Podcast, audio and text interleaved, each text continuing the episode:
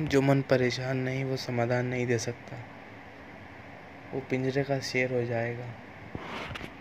यदि समाधान देना है तो समस्या के अनुभव के स्मरण में तो उतरना ही पड़ेगा। अन्यथा समाधान देने का सवाल ही नहीं उठता। क्योंकि समाधान आता है उस तड़पण के एहसास से, उस बेचैनी के सूखे भाव से। जो चीख चीख कर कह रहा होता है, बस, अब बस, निकाल लिया कश ले बेटा, अब थोड़ी देर और की तो मर जाएगा। अब समाधान में कोई रस नहीं रहा ना तुझे? ये ले समाधान निरस। पर जब भी ऐसा हो तो समाधान की राख से पृथकता के एहसास पर से ध्यान मत हटने देना।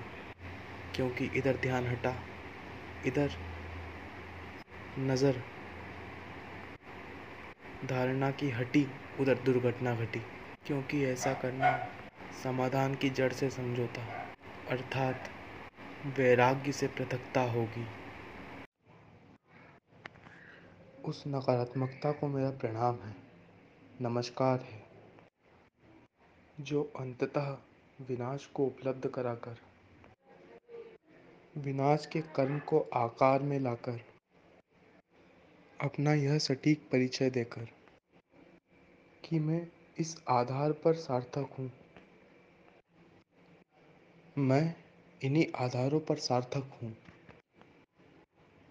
सार्थकता रखती हूँ, जो स्पष्टता के साथ सिद्ध कर सकते हैं कि मुझे अपनाने से अंत में निरर्थकता ही हाथ लगने वाली है। अतएव मुझे मत अपनाओ। मुझसे कट जाओ, दूर हो जाओ।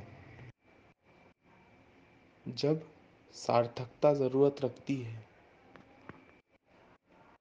यदि सार्थकता अभी तुम्हारी ज़रूरत है तो मेरे पास मत आओ। अतएव इस परम ज्ञानदात्री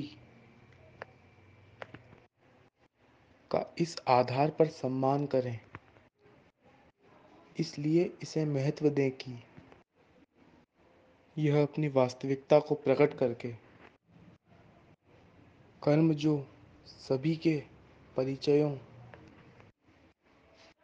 के ज्ञान की सटीक कसौटियों में से एक है।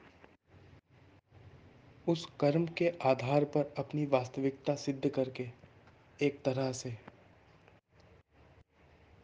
एक यथार्थ में, एक सही अर्थ में सकारात्मकता का ही साथ देती है। सकारात्मकता में ही ज़रूरत पूर्तियों या हित सिद्धि के आधार पर सार्थकता है। अतएव उसे ही स्वीकार करने को कहती है।